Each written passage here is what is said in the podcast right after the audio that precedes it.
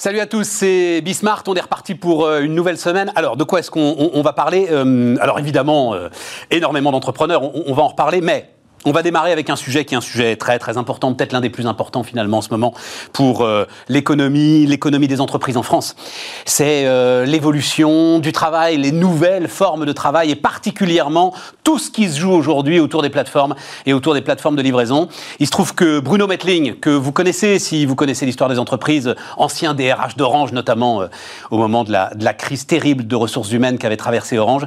Donc Bruno Metling a, remis un rapport complet euh, au, ministère du Travail. Il est avec nous. On va parler de tout cela. Et puis ensuite, donc, des récits d'entreprise, notamment. Alors, je suis ravi de les, recevoir. Les codes Rousseau, ceux dans lesquels vous avez appris à conduire, là. Hein un Goncourt par an qui était imprimé. Comment on fait à l'heure du digital? On va voir ça dans Bismart. On démarre donc avec euh, Bruno Metling. Bonjour Bruno. Euh, donc euh, je disais ancien DRH et aujourd'hui vous avez monté votre entreprise. Là encore, voilà. à quel âge Bruno? 60 et quelques années quand Voilà, voilà. J'appelle ça les startups de vieux. On en a monté nous, nous aussi. J'appelle ça les startups de vieux. Voilà. Vous avez raison. président fondateur donc du, cabinet de conseil Topix. alors vous avez il y a une dizaine de jours publié, un, enfin écrit en fait une ordonnance euh, clé en main pour euh, le gouvernement, c'est ça hein euh C'est ça. La feuille de route qu'on avait, c'était vous devez rédiger un projet d'ordonnance clé en main après avoir conduit la concertation qui nous permet de passer à l'action. Il y a eu beaucoup de rapports sur ces situations, sur ces travailleurs. Donc on parle des travailleurs des plateformes. Hein. Voilà, on parle des travailleurs des plateformes. Il y a eu beaucoup de rapports qui sont accumulés, donc de grande qualité. Ben, il y a un moment donné, il faut passer à l'action. Et donc votre rôle, votre job, c'est de rédiger, avec l'équipe qui m'entourait, hein, on était trois, avec Mathias Dufour et puis Pauline Tréquesser, vous devez rédiger l'ordonnance que le gouvernement va déposer. Alors, ça ne veut pas dire que le gouvernement va reprendre à la ligne tout ce qu'on a écrit, mais on lui a remis clé en main une ordonnance après une vaste concertation qui a créé quand même pas mal de, consensus. Alors, euh, démarrons à la limite par ce qui fâche, enfin j'en sais rien, je sais pas. J'ai été, le, truc qui m'a le plus surpris en fait, c'est euh, l'idée d'élection et l'idée, j'ai l'impression, votre volonté, peut-être pas votre volonté, mais la conséquence, de remettre dans le jeu les syndicats classiques. Est-ce qu'en fait il faut des vieux rapports sociaux pour ces nouvelles formes de travail, euh, Bruno c'est un enjeu important. Prenons quelques minutes quand même. Ah, mais on n'a plus le temps là. Euh, voilà, il faut vraiment prendre un petit peu de, un petit peu de recul. La première chose qu'il faut, c'est que si on veut qu'il y ait un dialogue social digne de ce nom, il faut des représentants, j'insiste, légitimes, pas autoproclamés, de ces travailleurs de plateforme. Pourquoi pas autoproclamés? Parce que la légitimité, elle s'acquiert à travers la désignation par ces travailleurs de qui a la légitimité pour les représenter. Donc, il faut des élections. Le sujet qu'on avait, c'est dans, dans, le schéma français, des élections veut dire monopole de représentation des syndicats. Et ça, on a dit non. Donc dans notre proposition, et c'est là qu'il y a beaucoup de modernité, il y aura évidemment élection par ces travailleurs de plateforme de leurs représentants, et pourront se présenter tous ceux, qu'ils soient collectifs de travailleurs de ces plateformes qui se sont récemment constitués, qu'ils soient syndicats traditionnels dès lors qu'ils se sont organisés, à une condition, c'est que les représentants, les candidats, aient effectivement pratiqué ce métier. Ouais, c'est ça. Donc l'idée, c'est qu'on n'exclut pas les syndicats traditionnels. Ceux-ci n'ont pas de monopole comme dans l'ancien schéma de représentation au premier tour. Les collectifs de travailleurs peuvent se présenter et ce sont les travailleurs eux-mêmes, et c'est très moderne, qui pourront choisir leurs représentants. Pourquoi interdire, par exemple, on a, on a rencontré la CGT, a créé un collectif euh, du côté de la région de Bordeaux, qui se sent, euh, les travailleurs se sentent légitimement très actifs par la CGT. très, actifs. Pourquoi ne serait-il pas, ne pourrait-il pas se présenter? À l'inverse, on a rencontré des organisations comme le CLAP, qui ont engagé depuis de nombreuses années une vraie bataille, une vraie, une, vraie, une vraie action pour représenter les intérêts des livreurs. Ils doivent pouvoir se présenter aussi. Donc pas d'exclusion. Je vais vous dire, Bruno, oui, mais qu'est-ce qui va se passer, Bruno? Ce sont des indépendants, ces gars-là. Mais moi, je veux qu'on parle parce que vous avez rencontré des collectifs et puis vous avez passé des heures carrées à, à faire tout ce truc. Donc, ce sont des indépendants. Globalement, ils vont pas aller voter. Globalement, vous allez vous retrouver. En fait, je vais vous dire, hein, euh, je vois ce truc, je vois toute votre bonne volonté évidente, et je me dis, on va revivre la séquence travail du dimanche. Et en fait, on va casser un outil de travail et un outil de croissance. Ça, c'est ce que certains disent. En gros, euh, il ne peut pas y avoir de, dynamique à travers du dialogue social compatible dans les formes traditionnelles avec euh, les, les enjeux économiques et la dynamique de ces plateformes. Moi, je dis non.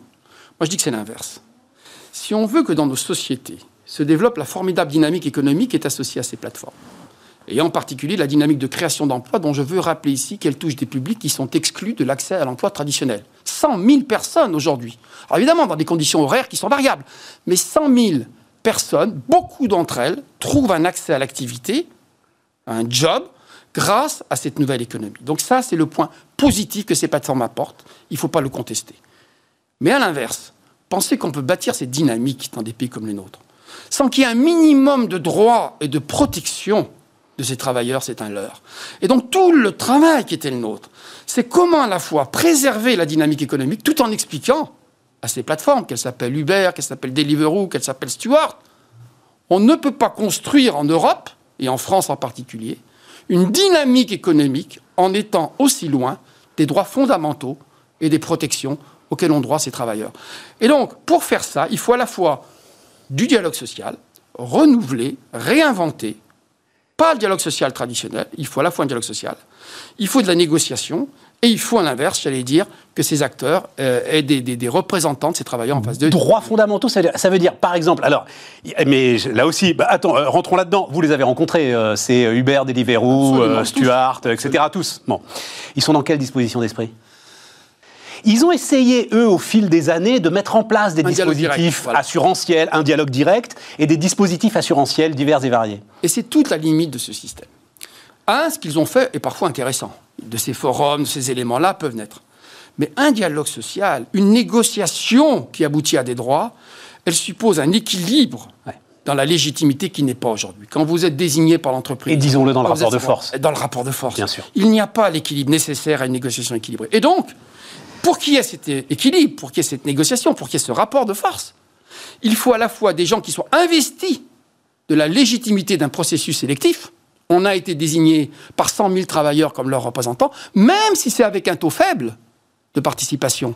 Ils ont cette légitimité tirée du fait que des milliers, je l'espère, des dizaines de milliers de, travailleurs des plateformes auront voté pour eux, et face à eux, ils pourront dialoguer avec les plateformes. L'état d'esprit des plateformes, il nous a beaucoup intéressés. Il y a quelques années, on le sait bien, ils considéraient que la forme traditionnelle de plateforme était inappropriée. Ce modèle touche ses limites. L'Europe n'accepte plus, et même les États-Unis. Donc qu'on soit en Californie, qu'on soit à New York. Ils ont gagné le référendum en, Californie. Hein. Oui, je sais, mais à coût de centaines de millions de dollars. Je suis pas sûr qu'ils aient envie de le faire partout. Euh, qu'on soit, en Europe, qu'on soit en Europe, de partout, j'allais dire, on leur dit non. Votre modèle, ne peut, votre modèle ne peut pas se construire sur un tel déséquilibre dans les droits fondamentaux. Et donc, il y a deux façons de faire les droits. Il y a la négociation collective, c'est la voie que l'on a privilégiée dans le cadre de la mission qu'on nous a confiée, qu'Elisabeth Borne, la ministre, nous a confiée. Il y a la négociation collective qui aboutit à de nouveaux droits. Et puis, il y a évidemment euh, l'évolution à travers le statut. Mais en tout cas, ils sont bien conscients qu'ils ne peuvent plus continuer comme avant. Et, l'idée, alors, c'est parce que bah, justement, euh, en Grande-Bretagne, la décision est tombée au moment où vous remettiez d'ailleurs hein, euh, ce projet d'ordonnance de ce tiers statut, d'un élément hybride finalement pour une nouvelle forme de travail. Ça, vous le rejetez aussi, Bruno? C'est le problème clé, et je vais vous prendre quelques minutes. Mais on a tout le temps. Les genèses, parce que franchement, c'est un point absolument clé. Il y a deux voies pour assurer ce niveau de droit et de protection qui n'est pas aujourd'hui acceptable euh, donc pour l'acquérir, il, y a deux, il y a deux façons de faire. En gros, parce qu'on ne l'a pas dit, vous définissez ça, le, champ, c'est euh, sécurité sociale minimale, cotisation C'est les repos, c'est les temps de repos, c'est les salaires minimums. Ouais. Euh, c'est évidemment toute une série d'enjeux sur le temps de travail. Aujourd'hui, à Paris, je l'ai vérifié, il faut une cinquantaine d'heures de travail à peu près pour avoir un SMIC net. Quoi. Voilà, globalement. Et c'est à Paris où ça tourne. Et c'est à Paris où ça tourne. à Paris où ça tourne. Ça peut être beaucoup plus. et les jours donnés, à un moment donné, ça peut être beaucoup plus. Donc on voit bien qu'on n'est pas sur un niveau satisfaisant. Et je ne parle pas de droit des salariés, je parle de droit élémentaire des travailleurs. C'est très important de le rappeler parce qu'on est sur des droits européens, des principes européens qui aujourd'hui ne sont pas respectés, les droits au repos, le droit à un revenu minimum, etc. Le droit à avoir la capacité à se financer une protection sociale. Le sujet, donc, il y a deux variantes. Il y a la variante, j'allais dire, qu'on choisit certains pays, et il faut y revenir, l'Angleterre, l'Italie et d'autres pays, qui consiste à dire entre le statut de salarié, les droits et les obligations qui s'y attachent, j'ai bien dit aussi les obligations qui s'y attachent, notamment un temps de travail, une loyauté à l'entreprise, etc., etc. Entre ce statut plein et entier de salarié et le statut d'indépendant, qui est le statut qu'ont souvent les livreurs dans beaucoup de pays, on va créer un tiers statut. Exemple type, le statut de worker en Grande-Bretagne, avec des contrats qui peuvent faire zéro heure de travail. Il faut se le rappeler tout ça.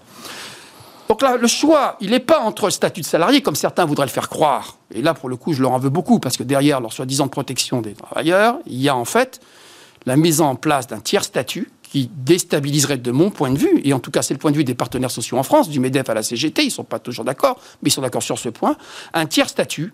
En gros, je, donne une partie des droits, et du coup je n'ai pas les mêmes obligations qu'un salarié classique et indépendant. Nous, notre conviction, c'est que la France a refusé ce tiers statut. Peut en parler. Mais en tout cas, quand, quand est-ce qu'on a refusé ce tiers eh ben, statut je peux vous dire que les partenaires sociaux unanimes, Est-ce quand que le le- ministre leur a posé Est-ce la que question, le million et demi d'auto-entrepreneurs sont pas en train de construire ce tiers statut justement, Bruno? On peut y revenir, mais ce million et demi d'entrepreneurs, ils adhèrent fondamentalement au statut d'indépendant. Ouais. La grande majorité d'entre eux. Donc, ce statut d'indépendant, c'est aussi des droits et des obligations. Donc, la, la logique est la nôtre, et, et- et j'insiste fortement.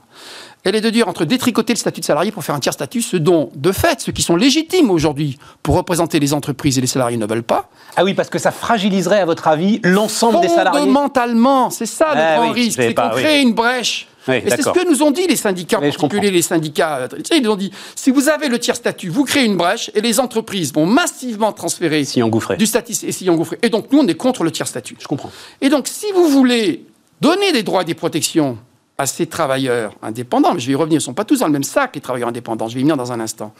Vous choisissez l'autre voie, qui est celle qu'on préconise, qui est celle que la ministre nous a demandé de privilégier, qui est le droit de la négociation collective, avec évidemment des représentants légitimes, des accords sociaux, et s'il n'y a pas accord, le cas échéant, intervention de la puissance publique pour permettre d'acquérir ces droits. Alors après, vous me dites, mais finalement, tous ces indépendants qui choisissent à leur place? Ils sont en train de construire Alors, quelque chose. Tout, absolument. Donc il faut assumer ce statut d'indépendant. Et d'ailleurs, entre nous, dans les concertations qu'on a fait, les représentants des collectifs de VTC, par exemple, nous ont pas demandé le statut de salarié. Massivement, ils n'étaient pas d'accord. Bah. Les, VT les livreurs, certains nous ont demandé un statut de mais ils ont dit ce qu'on veut, c'est qu'ils aient le choix. Donc il n'y a pas de partisans en France réellement du statut, j'allais dire, obligatoire de salarié. Je le dis tranquillement en passant, c'est pas neutre, c'est quand même eux qui vivent ces réalités au quotidien. Donc la voie qu'on a privilégiée, c'est comment la négociation collective, le dialogue social, allait leur permettre d'acquérir ce minimum de droits et de protection, j'insiste lourdement, parce qu'aujourd'hui le compte n'y est pas, et c'est très problématique, comment ils allaient acquérir ces droits sans forcément passer par la case changement de statut? Et donc c'est à l'intérieur des indépendants. Un mot sur le statut d'indépendant. Parce qu'en fait, le statut d'indépendant, et ça je crois qu'il faut se le dire, il y a deux grandes catégories. On ne peut pas mettre tous les indépendants dans le même sac. On Je rappelle que le statut d'indépendant, il s'applique aux professions libérales. La réalité du statut d'indépendant, c'est qu'il y a ceux qui sont réellement indépendants dans le sens où ils ont la capacité à négocier, grâce à leur expertise, à leur niveau, leur prix, leurs tarifs, leurs conditions d'emploi. Et puis il y a ceux qui sont indépendants, mais dépendants économiquement. Et c'est en particulier ces travailleurs de plateforme. Ils n'ont pas le rapport de force, soyons clairs, qu'à un indépendant pour négocier. Donc, il fallait, à l'intérieur du statut des indépendants, et c'est un point très sensible, parce qu'en particulier, évidemment, le MEDEF et d'autres organisations patronales attirent l'attention sur les, les conditions d'une concurrence loyale. Donc, ces indépendants-là, ces travailleurs des plateformes, sont à l'évidence dépendants de ces plateformes compte tenu, j'allais dire, de la réalité de la relation sociale et du rapport de force. Et pour eux, il est assez logique de prévoir, bien qu'indépendants, les conditions de négociation collective. C'est un petit peu compliqué. Même si. Non, non, bon, je crois que c'est très très clair. Vous l'expliquez très au clairement. bout du bout, c'est Même si on est dans des grandes villes, et notamment à Paris, sur un rapport d'offre et de demande qui n'est pas forcément défavorable aux indépendants, justement. Euh, C'est vrai. À Paris, quand il pleut, et d'ailleurs on voit les tarifs bouger, c'est c'est assez passionnant quand même. hein. Tout à coup, il pleut, et tout à coup, vous allez être payé le double pour la même course. Il y a là aussi quand même des rapports qui, qui peuvent être en faveur Alors, de il l'indépendant. y a des moments dans lesquels, effectivement, le travailleur de plateforme peut voir rééquilibrer les termes de sa prestation. Mais vous savez ce qui pose problème, fondamentalement? C'est que pour la même course, quasiment dans les mêmes conditions de, Ouais. de temps, vous allez du jour au lendemain, sans comprendre pourquoi, connaître une variation. Pourquoi sans comprendre pourquoi Vous savez très bien parce pourquoi que, ils non, non, non, non, non, non, parce que la complexité, parce que les éléments qui sont rentrés en ligne de compte, parce que le nombre de livreurs présents à ce moment-là, pour des raisons diverses et variées, va considérablement varier. Et donc, je pense qu'un des enjeux de la négociation, en tout cas, ils nous l'ont dit, c'est de mieux comprendre les mécanismes et de pouvoir donner leurs sentiments sur Ouais. les mécanismes qui président à la fixation des prix. Il ne s'agit pas de... Voilà, donc... euh, Modalité de partage d'informations et de dialogue incluant la transparence, la lisibilité et l'évolution des, des algorithmes. Mais enfin ça, ça c'est le cœur du secret euh, des affaires, le fameux secret des affaires de l'ensemble de ces plateformes. Elles peuvent pas l'ouvrir comme ça. Non, elles ne peuvent pas non plus penser qu'on peut impunément faire varier de 30-40% du jour au lendemain, changer les règles du jeu, comme ça peut être le cas sans conséquence pour les... pour- La météo est très importante dans ce métier. La météo, d'accord. est très très Fondamentalement, on peut se passer à l'autre bout de l'Atlantique. Je vais vous donner un exemple qui est, qui est- qui est- qui est très illustratif. Ce que nous ont dit ces travailleurs de collectif, on n'a pas été le vérifier, mais ce qu'ils nous ont quand même expliqué, c'est que euh, du jour au lendemain, on leur a proposé, il a été décidé de leur offrir une assurance santé, euh, souscrire des assurances privées Absolument. pour améliorer leur protection sociale, Tout qui est fait. franchement un des points les plus critiques. Au nom de cette euh, protection sociale de cette assurance, on a modifié, nous ont-ils expliqué, les conditions de rémunération dans des conditions, dans un rapport qui n'a rien à voir avec ce que représente le coût. Personne n'est en état d'aller vérifier. Est-ce qu'il est normal que vous perdiez, nous explique-t-il, une part très importante pour la même course, dans les mêmes conditions de climat et de nombre de participants, que vous perdiez une part substantielle de vos revenus au seul motif qu'il a été décidé de... Voilà, je m'arrête là. Je vais, je vais me faire un peu provocateur. La question peut intéresser tous les salariés dans leur rapport aux mutuelles, si vous voulez, Bruno, sur le manque de transparence. Non, non, c'était une provocation. Je comprends tout à fait. Leurs représentants négocient aussi les termes des contrats. Vous voulez créer un cercle vertueux, finalement, à un moment, peut-être que les premières élections vont... Mais à un moment, ils vont réaliser, l'ensemble de ces travailleurs des plateformes, que euh, oui, c'est bien d'un dialogue entre des gars qu'ils ont élus ou pas élus, mais c'est à eux de se bouger. Euh, que va naître, euh, l'évolution de leur situation. exactement. Donc sur un certain nombre de thèmes. Euh, et, donc nous, voilà, moi, moi je pense que c'est une voie importante sous deux réserves. La première, c'est qu'elle se produise rapidement parce qu'ils ont quand même pas mal attendu. Oui, vous êtes, vous insistez beaucoup sur ah, un sentiment d'urgence. Très honnêtement, on l'a dit, redit au gouvernement, il y a beaucoup d'attentes. Il y a beaucoup de, il y a un espoir qui a été créé par la dynamique qui est là. Il y a eu des tas de rapports, mais il y a un moment donné où D'aucuns estiment qu'il est urgent. Donc on a fixé un calendrier qui était le minimum incompressible, on en convient, on a bousculé beaucoup de monde, y compris dans l'administration, mais on a bousculé beaucoup de monde en disant grosso modo l'ordonnance, et ça c'était le calendrier qui était fixé, doit sortir fin avril. Il faut que l'ensemble des textes d'application, parce que c'est pas facile de créer une structure de dialogue social en France, hein, l'ensemble des textes d'application soient pris avant la fin de l'année pour qu'au premier semestre 2022, les élections aient lieu et que la négociation collective s'engage au deuxième semestre. Il n'y a, pas, a pas eu d'histoire de... Parce que je pense, j'ai parlé de la séquence euh, travail du dimanche, on pense aussi à la séquence VTC. Et à la façon dont quand même, ça je vous... Là, mais on a cassé une dynamique. On a cassé une dynamique, qu'on le veuille ou non. Euh, il n'y a pas l'idée euh, d'un diplôme, d'une formation, enfin de l'ensemble de ces éléments-là qui, euh, à chaque fois, sont quand même, on s'en rend compte, notamment avec les VTC, sont un moyen en fait de raréfier l'offre, quoi, de contrôler l'offre. De contrôler, de raréfier l'offre. Non, on n'en est pas. On n'en est pas. Et, ça casse des dynamiques d'emploi. Donc soyons clairs, c'était pas dans le champ de notre dynamique. D'accord. Et au contraire, moi je suis de ceux qui pensent. Il y a un, exemple qui est très intéressant dans les échanges qu'on a eus. Euh, c'est l'exemple de Just Eat. Just Eat a décidé de salarier ses livreurs. Ouais. On s'est intéressé à cet exemple, parce qu'après tout, on le devait à la réflexion qu'on conduit. Quand on creuse le modèle de site, qui est très intéressant par ailleurs, d'abord, c'est leur droit de vouloir faire la différence à travers un statut social amélioré. Moi, je dis bravo, ils cassent. Il y a une dynamique, la régulation sociale, c'est ça. Simplement, il y a deux messages qu'il faut partager. Le premier, c'est que Just a un modèle économique qui fait que la grande majorité de ses revenus, ils proviennent d'un contact direct entre les restaurateurs et les clients, sans passer par la livraison. Donc ça leur donne des capacités à investir ce champ que n'ont pas d'autres plateformes.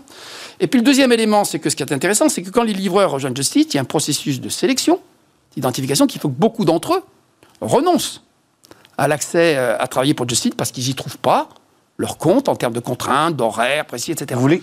je, le dis avec conviction. Non, mais Pourquoi? Parce que ce que m'a dit l'un d'entre eux, il m'a dit en fait, ce sont eux les vrais esclaves. Les livreurs salariés de Just J'en sais rien. en tout cas, ça peut être perçu comme ça par les indépendants. Exactement. Ça veut dire, voilà. Donc moi, le message que je que, que, que, que j'adresse, c'est on doit pouvoir exercer ce métier de livreur deux, dans le statut d'indépendant, trois, tout en ayant le minimum de droits et de protection qu'appelle un système social digne de ce nom. Et notre bataille, elle est là. Et qui donnera de la solidité au modèle de toute façon. Et qui renforcera le modèle. C'est la question des plateformes. Elles en ont conscience. Elles voient bien les limites.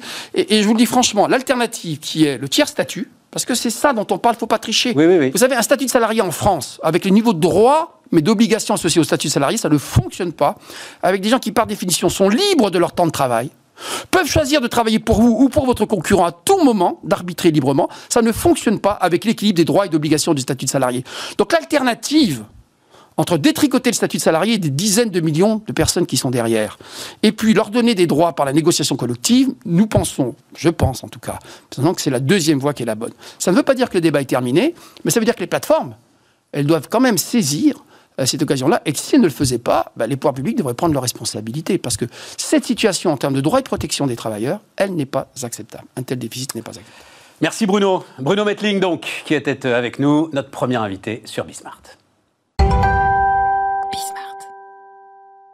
On repart les amis, on repart avec euh, Michel Gubb. Bonjour euh, Michel. Bonjour. Euh, patron des codes Rousseau et donc je le disais en sommaire, c'était J'avais les chiffres 2015, là, j'ai regardé, enfin, j'ai mm. trouvé, j'ai cherché. Vous avez 350 000 exemplaires, c'était ça, 2015 Oui, oui, oui, en, livre de code. oui, oui, bah oui. oui, oui, tout à fait. C'était un concours tous les ans, quoi. Oui, c'est ça, tous les ans, oui. Tous les ans, mais j'imagine que, enfin, je sais pas, dans les années 2000 ou même les années 90, vous deviez être à 500, 600, 700 000 on a, on a atteint 500, 550 000. 550 000 exemplaires. Et, aujourd'hui, on en est où aujourd'hui?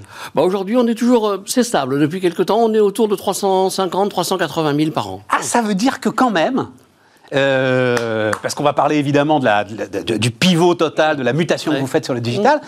mais ça veut dire quand même il y a plein de jeunes gens qui pensent que... Euh, bah, que le livre de code, quand même, c'est un petit outil qui est pas si mal. Voilà.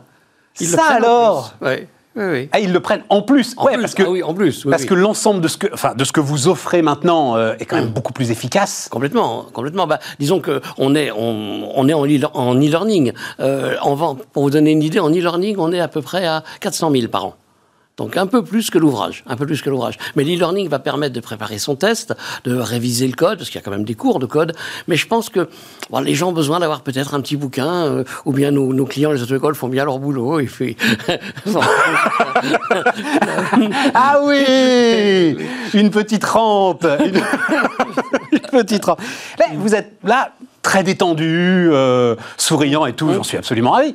Mais globalement, on se disait, mais c'est quoi? Mais alors, mais Code Rousseau, c'est pas jaune en fait, c'est Internet pour vous, ça a été un cataclysme, ça a été la chute de la météorite et euh, vous êtes le dinosaure. Eh oui, c'est ça. Mais non, pas du tout. Euh, au fil des années, on a toujours suivi. Vous avez vu le truc évoluer dès le départ, en bah, fait. On a commencé avec le print, ensuite on a eu les diapos, puis euh, les CD-ROM, puis les DVD et, le e-learning depuis 2009. Les, mais, les premiers mais les diapos, personne avait. Il n'y a, pas un. C'était quoi ça, les diapos Ça devait être les années 80, même, les diapos euh, Jusqu'en. Waouh Ouais, mi-90. Mais il n'y avait pas un particulier qui avait des diapos chez ah non, ah, ah, non, voilà, c'était dans les auto-écoles. Ah, bah là, ça ne se passait que dans l'auto-école. Que dans l'auto-école. Évidemment. Oui, alors que le petit bouquin, on l'avait chez soi quand même. Le petit bouquin, on pouvait l'emmener chez soi, oui. oui, Alors, puis on avait on chez soi. On, avait des petits cahiers de test euh, papier, quand même. Ouais. Bon. Et donc, vous avez fait cette mutation en toute tranquillité au fil des années En toute tranquillité, pas tout à fait, mais, mais oui, oui, oui, on l'a fait. Euh, on, a été, euh, on a été pris dans, la, dans, la, je dirais, dans, dans, le, dans le mouvement, en fait, en quelque sorte. Euh, ça a été un petit, tout petit peu difficile au début parce que nos clients n'étaient pas rodés à ce type de, à ce type d'outils. Et on avait, on a étoffé considérablement notre service hotline à ce moment-là. Ça alors, vous, vous avez demandé le, vous avez, vous avez devancé la demande. On a devancé la demande, ah, bien sûr, bien sûr. Comme on a, ça a toujours été le cas. Ça a toujours été le cas on a toujours devancé la demande.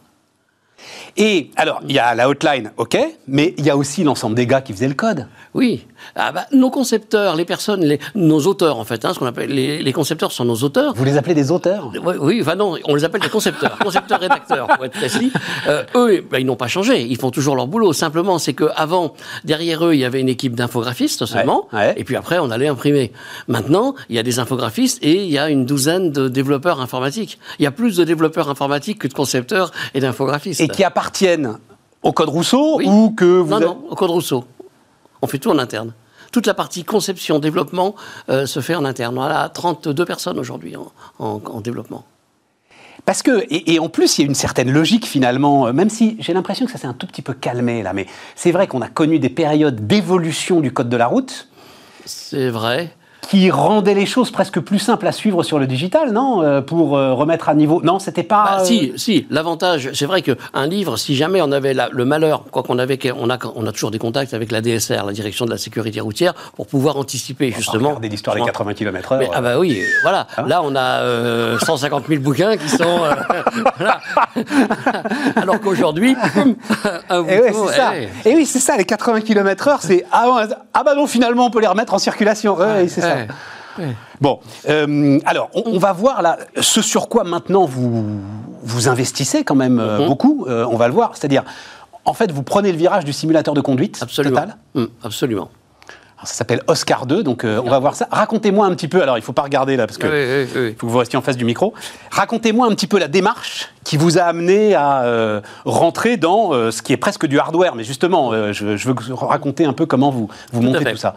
Mais, alors, déjà, il faut savoir que Code Rousseau a lancé un premier simulateur en 92.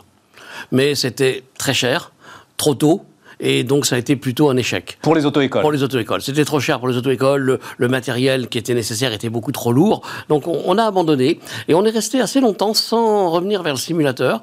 Et puis, euh, au début des années euh, 2010-2012, Donc là, ce qu'on voit là, je le dis, hein, c'est des images de votre simulateur. C'est quand même très très impressionnant de vérité, quoi, hein, criant de vérité. Mais on va y aller justement. Et, Allez, et là, continuez. Oscar 2, vous avez la, la version 2, mais je vais, je vais y revenir. Donc, euh, on a lancé un simulateur qu'on a appelé Oscar, tout simplement, en 2014. Pourquoi? Parce qu'on s'est dit que, eh bien, euh, le- dans l'esprit de l'auto-école, le digital, la simulation, c'est des choses qui pouvaient maintenant être euh, acceptées plus facilement. Et puis, également, le simulateur permet de faciliter l'apprentissage au départ. Donc, euh, permet de se soustraire aux- à ces heures un peu difficiles, les 2, 3, 4, 5 premières heures où il faut apprendre à démarrer, tourner le volant, c'est pas les plus marrantes, surtout dans les grandes villes. Donc, c'est dit, il y a un marché, il y a probablement un marché porteur. Donc, ça, c'était déjà une première idée. Deuxième idée, c'est que l'auto-école, vous savez, c'est pendant, dans ces 5, 6 dernières années, a perdu un petit peu de sa marge avec l'épreuve théorique qui a considérablement évolué, avec les frais d'inscription qui sont devenus digitaux. avec les nouvelles formes, il y a une concurrence sur ce secteur Absolument. On va en parler évidemment. Absolument, il y, a, il y a cette concurrence qui est arrivée. Et donc, le simulateur est aussi un moyen de se refaire un peu de marge, pas autant, mais de se refaire un petit, peu- un petit peu de marge. Et puis, Parce que l'heure de simulateur coûte moins cher que l'heure de conduite, Généralement. mais elle marge quand même un peu ah plus bah oui, Bah, vous pour n'avez le, le- vous avez pas de le- véhicule, vous n'avez pas de moniteur, vous n'avez pas de... Oui, mais ça, ça, ça, il Non. faut pas le dire, Michel, parce que si vous le dites, les, les clients vont plus vouloir payer. Ils non. vont retourner vers leur auto-école en disant, dites donc, vous margez comme des malades là-dessus, ça va pas du tout. La machine n'est pas gratuite quand La même. machine hein. n'est pas gratuite, La machine ouais, n'est pas gratuite. Il faut et tous les quatre ans, il faut la changer. Il faut, faut renouveler- c'est un matériel qu'on renouvelle quand même, hein, qu'on renouvelle. Et donc, euh, ça permet aussi de, de, de pallier actuellement à la pénurie de moniteurs. Il y a, il y a, il y a un manque de moniteurs auto-école sur le, sur le marché. Et donc, le simulateur, pour une auto-école qui a 4-5 salariés, ben, un simulateur, ça remplace un salarié pour faire ces fameuses 3, 4, 5 premières heures. Et il y a, alors, euh, j'ai j'ai pas bien suivi, j'ai regardé, puis c'est un peu complexe. Donc, euh, euh, il y a une évolution de la législation qui autorise aujourd'hui, en fait, à prendre en compte Oui. des heures de simulation. Expliquez-moi ça. Eh bien, écoutez, jusqu'à il y a 3-4 ans, euh, l'État autorisait de faire 5 heures de simulateur sur les 20 heures obligatoires. Voilà, Et on est passé à 10 heures. c'est ça. Voilà, 10 heures maintenant. Bah, L'idée est toujours pareille. euh, L'idée du gouvernement, c'est un permis moins cher et plus facile d'accès. hein. Voilà, donc, euh, pousser vers le simulateur qui permet de faire des heures moins chères, pousser vers la boîte automatique également, ça va être euh, l'avenir, ça aussi. Boîte- en boîte auto, vous faites 10-12 heures de moins de formation. Ah bah oui, quand il n'y a pas... Ouais, bah, mais pas sur les 20 heures euh, légales. Ah non, pas sur les 20 Non, ouais, c'est ça. Les 20 heures légales, en fait, seuls ceux qui savent conduire euh, font 20 heures. On en fait combien en moyenne C'est combien? 32 en France. 32 en moyenne. 32 en France pour avoir son permis. Ouais, d'accord. 32 heures. Hmm. Et alors, mais alors ça, parce que là, c'est plus vos développeurs maison, parce que ça, c'est du jeu vidéo euh, haute définition. Enfin, c'est c'est- assez exceptionnel quand même. Ah oui, oui, tout à fait. Surtout, surtout le, le modèle Oscar 2 là qu'on a fait évoluer avec le grand écran, etc. Non, on a travaillé avec la société Acreos, qui est une société de- spécialisée dans le développement de, de, simulateurs. Ils sont basés à, Metz, dans l'est.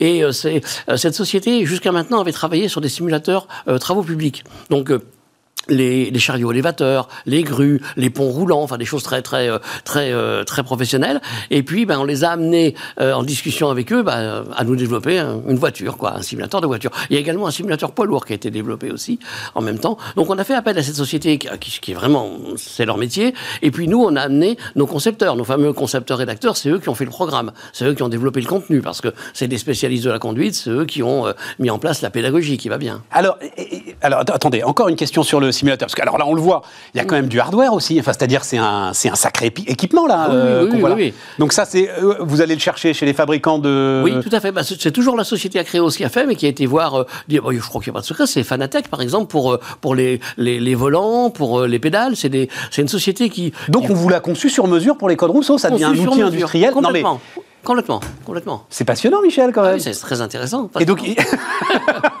et donc il y a toute une filière là finalement qui euh, parce que euh, enfin il y a combien de candidats par an euh, au code de la route? Euh, un million à peu près. Un million de Ouais. candidats par an. À peu près un million. ouais. Donc on se rend compte que si un, un outil comme ça se développe, enfin, euh, Là, on est sur quelque chose de- de- d'intéressant quand même en termes d'industrialisation. Absolument, absolument. Bah là, il y a, on, on va, on va s'adresser. Alors, on s'adresse pas directement aux candidats, on s'adresse à l'auto-école. Ouais. Il y a 10 000 auto-écoles en France. Aujourd'hui, euh, on a placé 450 simulateurs. Euh, notre concurrent en a peut-être mis un millier parce qu'ils avaient commencé bien avant nous. Euh, voilà, il y, a, il y a encore du potentiel. Il y a un vrai potentiel de développement de la simulation. Comment ça, vous avez un concurrent? Vous avez un concurrent? On a un concurrent. oui. Oh, ça alors. Louis Rousseau, 1937. hein, J'ai ça. vu ça. hein. Oui, j'ai pas connu, mais Ouais, moi non plus. Première méthode pour apprendre à conduire. Il y a un savoir-faire, il y a, je veux dire, il y a une expertise dans le- le- le- le- l'apprentissage de la conduite, quand vous dites pour vos auteurs, vos concepteurs. Oui, je pense. Je, je- bah, la plupart de alors, nos auteurs, ils ont une formation soit euh, pédagogique, scolaire, pédagogique, psychologique, ou et, et ou souvent ils ont été eux-mêmes moniteurs d'auto-école. Donc ils ont enseigné. hein, ils ont eu ce- cette, euh, cette, euh, dans leur, une partie de leur vie euh, cette action.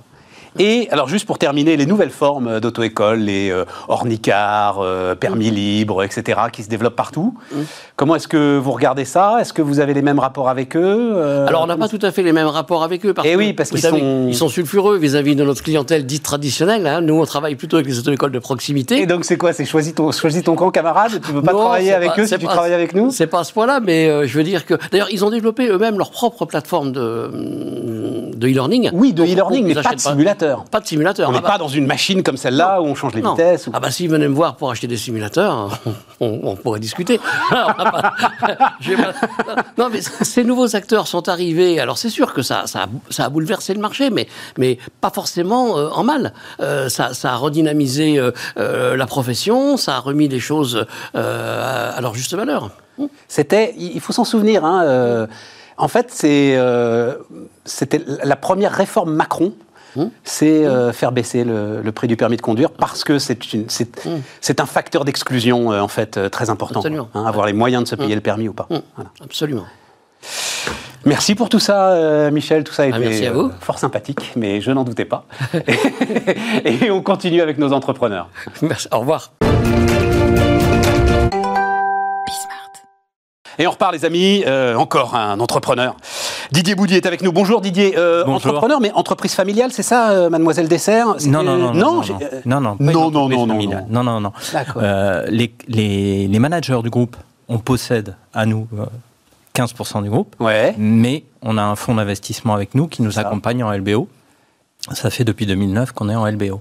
On a racheté une petite boîte et on l'a développée pour en faire ce qui est devenu Mademoiselle Dessert. 1900 salariés, Oui, 340 millions d'euros de chiffre d'affaires, c'est ça euh, oui c'est ça. Alors, ça, c'était avant, avant 2020. avant. En mais 2010. pas- Alors non, mais on va, on va y aller. On On, va- finit de aller, présenter ouais. le truc parce qu'en fait, c'est ça, ça fait partie de ces de, de, de ces marques industrielles qui sont en B2B Hmm. que personne ne connaît, mais que euh, Quasiment personne. combien de millions de Français euh, dégustent Tous les jours, tous les jours, tous les jours, tout le monde en mange. Si vous allez faire vos courses chez Carrefour, Roche, en casino, tous, je peux pas tous les citer, mais on y est. Si vous allez chez euh, la À travers des marques ou- distributeurs ou à travers aussi des marques commerciales qu'on peut connaître? Alors non, les marques commerciales, vous les connaissez pas, on n'en a pas. On- Non, on- c'est des marques distributeurs. pas notre- on essaie, mais sans grand succès pour l'instant.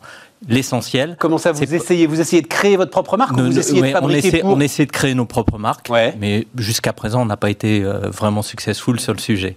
Mais par contre, on développe des produits qui sont les nôtres, Ouais. nos recettes, nos idées, qu'on va proposer à nos clients, et on leur adapte le produit pour leur faire quelque chose de spécifique. Mais c'est à la base quand même notre euh, création. C'est de la pâtisserie, hein Oui, c'est que de la pâtisserie. C'est que de la pâtisserie, de la pâtisserie surgelée. 100% surgelé. Il y a, alors, mais j'ai quand même une question. Il y a, il y a Picard dans vos clients Oui, bien ou- sûr. Ah oui. Ah oui, bien sûr. Eh, Bah, eh, eh, si vous faites de la pâtisserie surgelée, Et que vous dites avez- pas Bah, il vous manque pas. quelque chose. Pas. non, mais les marques distributeurs de la grande distribution, j'imagine, c'est massif quand même. euh. Oui, mais alors, précision. Picard, ils vendent surgelé aux consommateurs. Ouais. Nous, l'essentiel de notre business, hors Picard donc, nos produits sont remis en œuvre en magasin et vendus frais aux consommateurs. C'est-à-dire qu'on va vendre des fonds de tarte, du feuilletage, qui vont être cuits sur place dans le magasin. Les pâtissiers, dans les rayons boulangerie, viennoiserie, pâtisserie, vont élaborer des S'en produits, servent. s'en servent, et ça va être vendu frais. Et là, Voilà. là, les amis, on touche à des petits secrets de fabrication quand même. Alors, je parle sous votre contrôle, mais alors, je sais pas si. euh, Mais il semble qu'une génoise, par exemple, ce soit quelque chose quand même. Il faut des conditions, il faut notamment un four à température constante. Enfin, c'est assez complexe. Ouais, c'est super Et que, compliqué. et que les plus grands des pâtissiers, en fait, euh, achètent euh, beaucoup de leur génoise. Ils ne la font pas eux-mêmes. Vrai ou faux? Alors, il n'y a pas que la génoise. non, mais Ouais, c'est ça. Vous, vous avez plein de produits comme ça qui Mais sont ouais, extrêmement difficiles. Le pire, je pense, c'est pas la génoise. Le pire, ça va être le feuilletage. Faire un bon feuilletage, bien régulier. Il vous faut des conditions très particulières. Il vous faut du temps parce que ça, ça doit reposer. À chaque fois qu'on tourne, on repose pour laisser la pâte se relaxer. C'est consommateur de temps, d'énergie, de main-d'œuvre.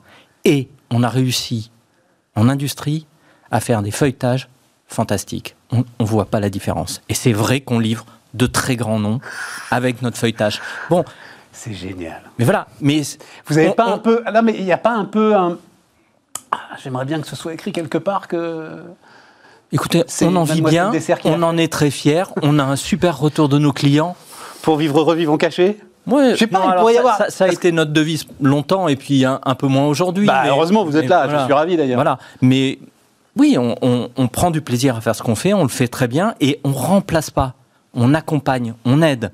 C'est-à-dire que vous voulez faire un fantastique millefeuille, vous avez besoin d'un feuilletage régulier. C'est très compliqué, vous faut des conditions de mise en œuvre très euh, pénibles. Ok, je l'achète.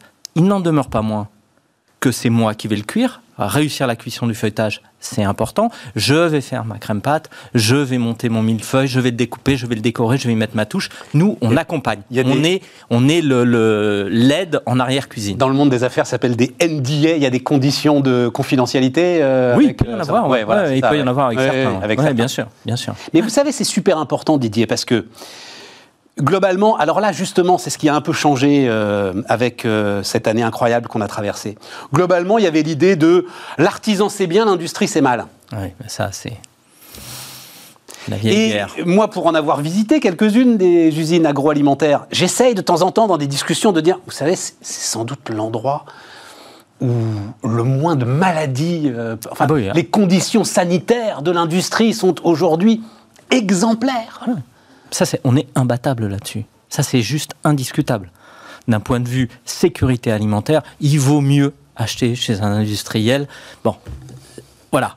Mais c'est, même pas le débat. Et puis c'est quand même des gens qui le font. Enfin, c'est oui, c'est robotisé, mais il y a quand même des gens dans vos usines encore aujourd'hui. Ah ben oui, nous, et à la différence 1900 de- salariés. Des, des boulangers ou des viennoisiers qui sont très automatisés par rapport à nous, les, les industriels, nous, on est encore une industrie de main-d'œuvre. 1900 personnes pour faire 350 millions d'euros de chiffre d'affaires, c'est quand même beaucoup de monde. Et ça, c'est sans les intérimaires, parce qu'en plus, nous, on a une activité qui est extrêmement fluctuante, donc on a probablement 5 ou 600 personnes en plus en, variable à l'année.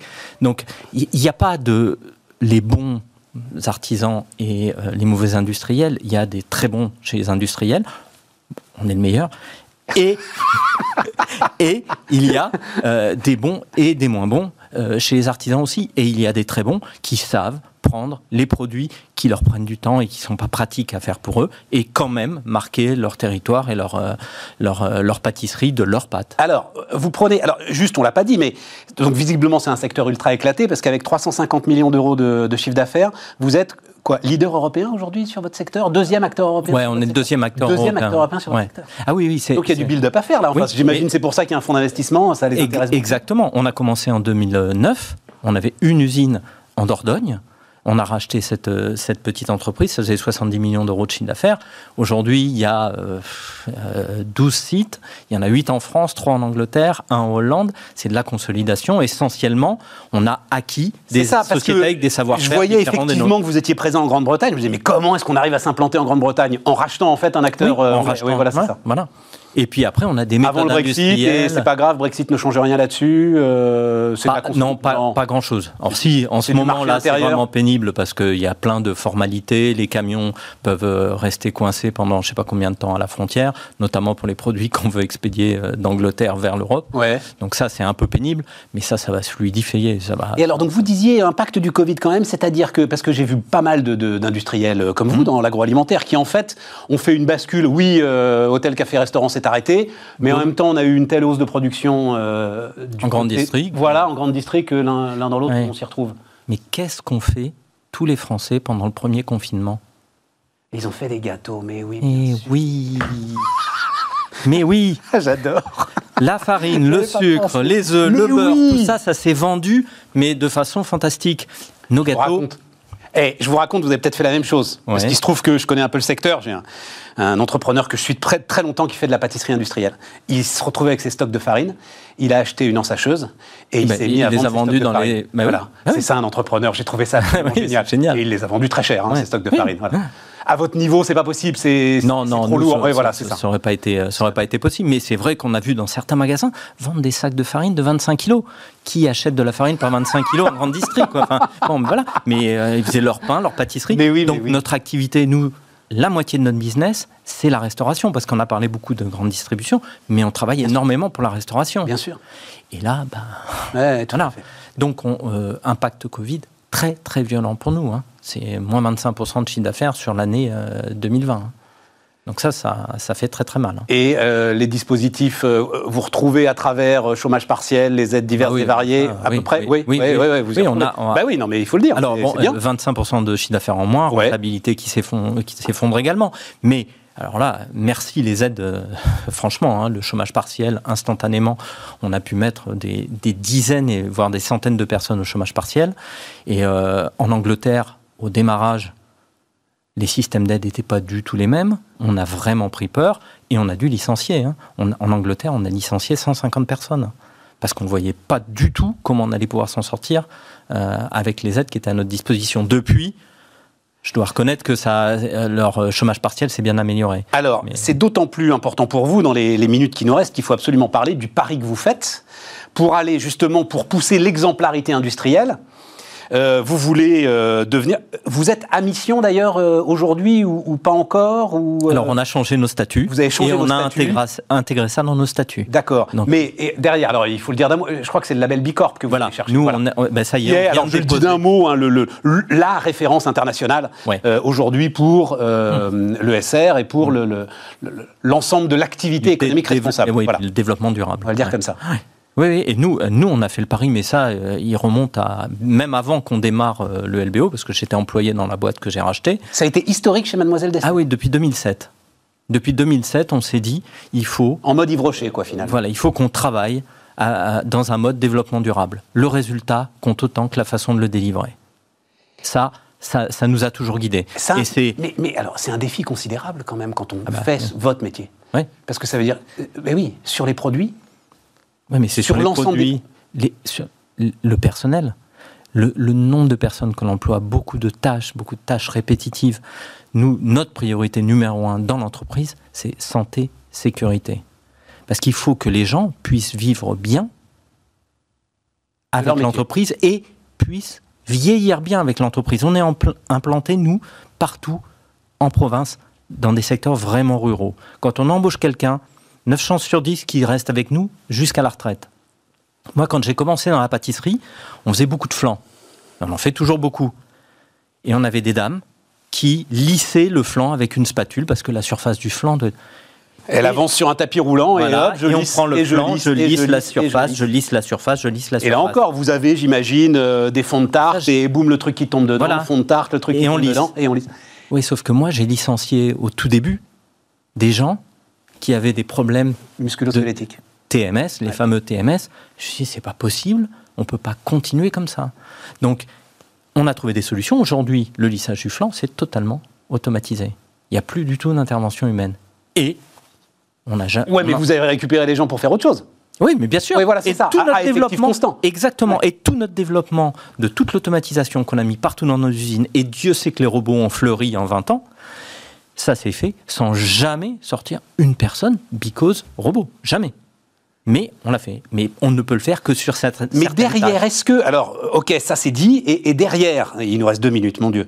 euh, est-ce que Bicorp et les efforts impliquent aussi, j'en sais rien moi, de mettre moins de sucre dans vos Mais préparations bien sûr, Ah ouais. bien sûr, ça c'est un enjeu, mais qui est là au quotidien. On, on- on fait plein d'échantillonnages en ce moment de produits pour des clients grande distribution ou autres d'ailleurs, qui veulent les mêmes produits, des sucrés, comment on travaille. Et on À un travaille- moment, ça a été sortir l'huile de palme aussi, par exemple, j'imagine, des choses comme ça euh, Alors nous, on n'a jamais été trop là-dedans. D'accord. On a Non, préféré du travailler. chocolat, c'est le, problème du chocolat, le- le- l'huile de palme. Oui. Ouais, non, on en utilise aussi. hein. on fait des beignets qu'on frit dans l'huile de palme. mais on n'a jamais été capable de faire un aussi bon beignet avec une autre huile. Voilà, c'est ça. Ça, c'est un autre problème. Donc à un moment, le choix, quand il faut arbitrer une décision comme celle-là, il faut qu'il y ait un équivalent qui soit aussi efficace pour ah vous. bah oui. Ah bah oui. Mais par contre, quand on fait le choix de l'huile de palme, c'est forcément une huile de palme ségrégée, tout ce qui va bien. Durable, responsable, durable, et responsable, euh, identifié, et sans- tracé. euh, voilà, sans euh, aucune dérogation là-dessus. Mais oui, c'est possible. Oui, c'est possible. Nous, ça fait déjà 5 ans euh, qu'on travaille, mais d'arrache-pied pour Didier, à enlever partir tous du les- moment, parce que c'est ça, et et on va finir là-dessus, euh, euh, à partir du moment où vous n'êtes pas au contact du consommateur, donc c'est une démarche, c'est une démarche personnelle des fondateurs, vous avez Oui. ça dans les tripes? On a ça dans les tripes. Voilà, ouais, c'est tout à fait. Que C'est pas une démarche commerciale, même si à un moment sans doute vos grands clients euh, vont vous demander et seront rassurés par euh, l'ensemble des efforts que vous Oui, faites. c'est mais c'est vrai qu'aujourd'hui euh, les enseignes peuvent le demander. Quand on est dans le box avec l'acheteur, c'est pas forcément en haut de la priorité, de, de la liste des priorités. Mais c'est notre encore là, encore là dans les dernières négociations Ah du oui, printemps là? oui, oui. Vous comprenez, hein, dans le box avec l'acheteur, c'est avec la grande distribution, là, voilà, Ouais. dans le box là, où ça se passe. Mais nous, on y croit. Ça fait des années et des années qu'on travaille là-dessus. On sait que sur le long terme, on a raison. Parce qu'il faudra que ça soit durable et que nos produits soient bons, sains et sûrs. Et durables. Et fait par des gens qui euh, sont heureux d'aller travailler tous les Et qui sont Enfin, heureux. Oui. Peu qu'ils puissent l'être, voilà. En tout cas, qui est surtout priorité numéro un, ils repartent en bonne santé. Didier Boudy, donc le président de Mademoiselle Dessert sur Bismart. Et on repart, les amis, on repart avec euh, Hélène Mérillon, qui est la fondatrice de YouBooks. Bonjour Hélène. Bonjour Stéphane. J'ai deux choses à dire, Hélène. Alors d'abord, on a écrit euh, le Netflix du livre français. Et quand on s'est vu la première fois, euh, Hélène, est-ce que tu te souviens? Ah bah oui, je, je me souviens très bien. c'était ouais. le 10 heures du. Alors, on- on est le Parce 10 heures ou Netflix, Non, mais parce que Netflix oui. n'existait pas. Tu comprends Moi, je trouve ça assez Ah, génial. Ces images. Voilà, t'étais le 10 heures. Et alors, il faut que je te le dise, euh, la première fois qu'on s'est vu, moi, je, je reçois tous les entrepreneurs avec bienveillance et enthousiasme. J'y croyais pas une seconde. Bah oui, vous n'étiez pas le seul. Et c'est ça Mais oui, on a, on a créé ce modèle. Donc YouBook, c'est euh, la première application de lecture en streaming euh, francophone. hein. donc c'est comme Netflix ou Deezer, mais pour la lecture de livres et de presse. Et quand on a commencé, on était les pionniers. C'est-à-dire qu'on a inventé ce modèle pour la lecture dans le monde. Non, mais c'était même à l'époque. Amazon moi- ne l'avait même pas à l'époque. hein. Et voilà. Et moi, j'avais alors il y a le formidable Arnaud Naouri, qui est le, le Nouri, Nouri, qui est le patron d'Achète Livre, qui est toujours d'ailleurs le patron d'Achète Livre, qui me disait non mais euh, Stéphane, vous n'y pensez pas. En gros, il faisait un calcul. Les gens lisent en moyenne 4 livres par an, donc l'idée qu'ils aillent acheter une tablette à 100 ou 150 euros pour lire sur le numérique, ça n'arrivera jamais. Tout à fait. Donc euh, c'est C'est arrivé. bien bourré. C'est arrivé puisque donc on a inventé le modèle, on a convaincu les éditeurs de nous confier leur contenu pour les distribuer dans notre abonnement. Et aujourd'hui, on est donc euh, une société qui a bientôt va avoir 10 ans. On est 40, on est rentable, on a connu une croissance formidable les trois dernières années et l'usage est en train de se développer et de se, démocratiser sur ce type de, de, de modèle. Donc la grande différence, c'est que vous êtes. Alors, on dit euh, Netflix, bon, c'est une bibliothèque, point. C'est une bibliothèque et on prend un abonnement à la bibliothèque, c'est ça en fait le. Ouais, c'est ça. On télécharge l'appli YouBooks, donc sur euh, smartphone, sur tablette. On peut même euh, s'inscrire sur un site, sur euh, un ordi, et puis ensuite on s'abonne. Et pour 12 euros par mois, on a accès à 400 000 euh, contenus qui sont à la fois des livres, des audiobooks, de la presse quotidienne, des Alors, magazines. on va y aller là-dessus parce que tu as effectivement fait quand même évoluer le modèle. hein. Mais à un moment, je me trompe pas, à un moment, tu- t'es dit que tu allais faire la tablette, en fait. Enfin, ou du moins que tu allais l'acheter, quoi. que tu allais présenter une tablette U-Books.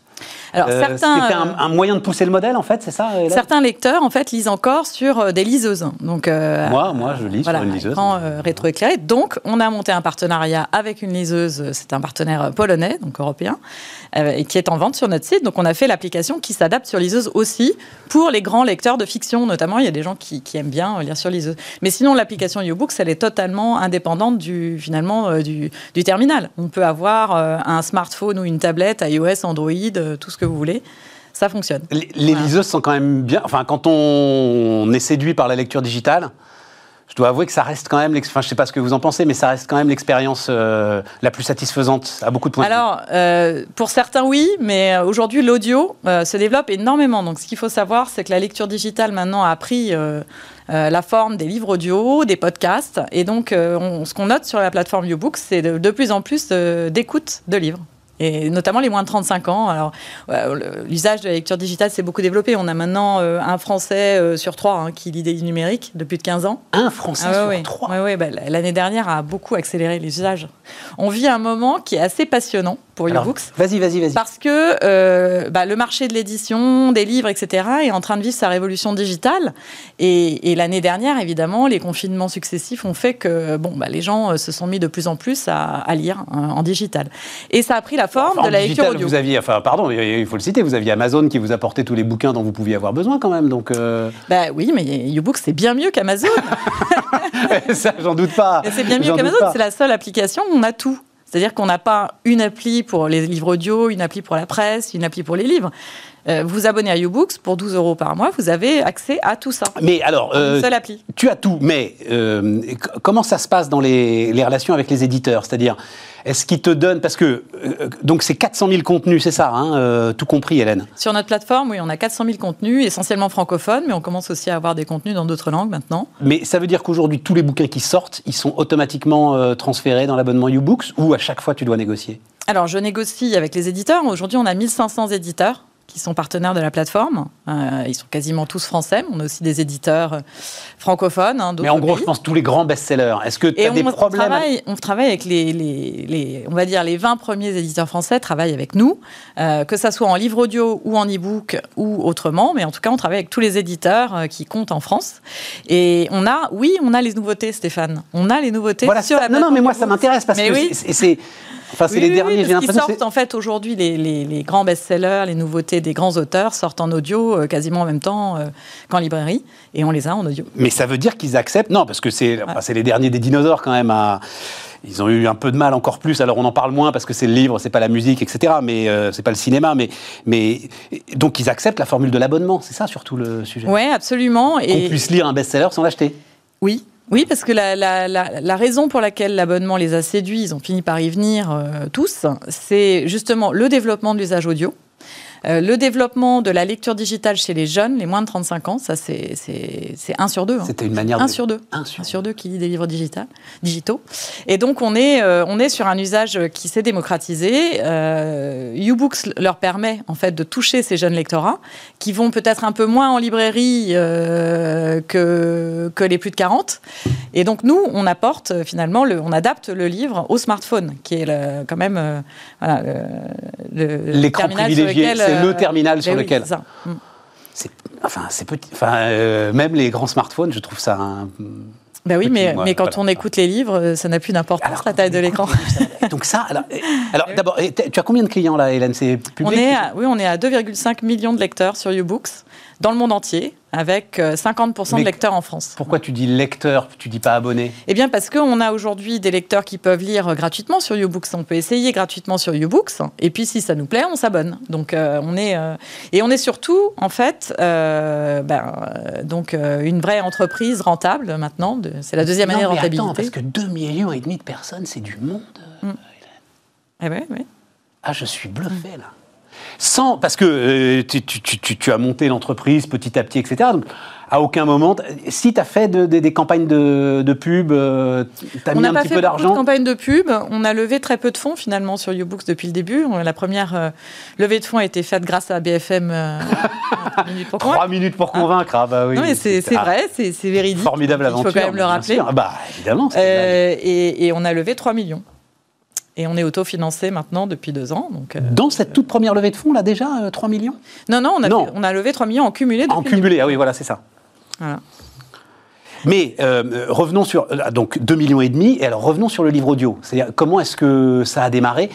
Je dois dire que j'ai essayé, je n'y arrive pas. Voilà. Donc euh, c'est- tiens, le- le- le- la voix de l'acteur est un c'est un médium de plus, c'est un intermédiaire de plus en fait hein, entre toi et le texte. Ouais, c'est une scénarisation de plus. C'est une voilà. Et, et je, je crois que c'est ça qui, euh, qui séduit notamment les moins de 35, c'est euh, ce côté scénarisation. Et puis il y a eu les podcasts qui ont poussé aussi beaucoup euh, l'usage audio. Et donc on est aujourd'hui dans un, un développement de cet usage audio qui est très très notable. Et, et les éditeurs ont bien, ont bien conscience de ça, investissent de plus en plus dans, dans, dans le secteur audio.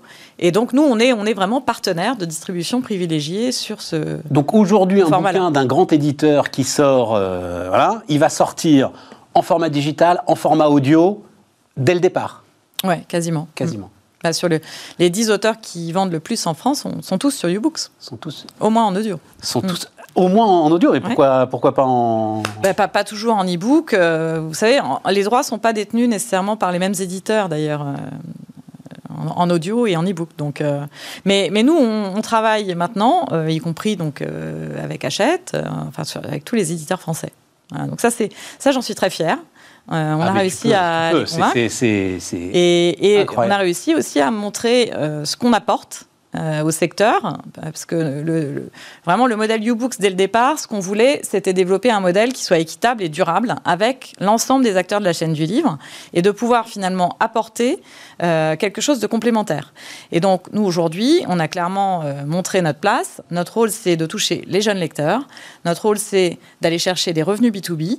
Et c'est pour ça que notre stratégie commerciale est très axée vers le développement de grands partenariats Revenu B2B, comment ça, revenu avec des B2B? opérateurs télécoms, avec des chaînes d'hôtels. Ubooks met du livre partout et travaille avec des acteurs euh, B2B, des grands, des grands groupes B2B. Alors les chaînes d'hôtels, je comprends bien, les opérateurs télécoms, je comprends moins bien quel est leur, euh, leur intérêt. Et ben aujourd'hui, comme, euh, comme ils vont intégrer un certain nombre de bouquets, euh, de chaînes télé dans, dans les, les, les- les- les formules box ou mobile, ou bien du Netflix, ou bien du Deezer, ils vont aussi intégrer du U-Books. C'est en fait un contenu de plus qui permet de fidéliser les clients et notamment les familles. Parce que ce qui est génial dans U-Books, c'est que non seulement on trouve tous les formats, que ça soit de la presse, du magazine, des audiobooks, des e-books, des BD, mais c'est aussi pour toute la famille. C'est-à-dire qu'il y a des bouquins pour les enfants, euh, pour les parents. C'est un abonnement familial. Euh, voilà. Et alors- ça, c'est vraiment, ça, c'est vraiment génial parce que pour sais, 12 Hélène- euros par mois, c'est imbattable. Et, et tu sais, c'est parce que c'est le seul souci que j'ai avec le livre digital, en famille justement, c'est que il est sur ta tablette et tu peux pas le prêter. Et voilà, et si tu veux que ta femme ou tes enfants le lisent, il faut l'acheter une deuxième fois. Ouais. Voilà. Ben exactement, et ça, ça n'a pas de de- sens. Ça, ça n'a pas de sens. Non, ça n'a Un pas de livre digital qui serait coincé sur euh, euh, une liseuse euh, Kindle, ça n'a aucun sens. Sur un device, ouais, ça n'a aucun sens. Les gens ne comprennent pas. Et voilà. Et justement, U-Books, c'est le partage complet. Euh, voilà, on peut partager ses listes de lecture. Bon, et puis euh, bah, tu ouvres en plus la culture pour des sommes qui restent des sommes très raisonnables. Ben oui. Bon, on est des démocrates de la lecture. des démocrates de la lecture et alors surtout un, un combat d'entrepreneuriat qui me, qui me laisse baba. Voilà. Euh, Hélène Mérillon, donc, hein, euh, fondatrice de YouBooks, et bah, vous vous abonnez comme vous, enfin, youbooks.com.fr, euh, .fr, voilà, pour, pour s'abonner très tranquillement. C'était Bismart, les amis, et on se retrouve demain.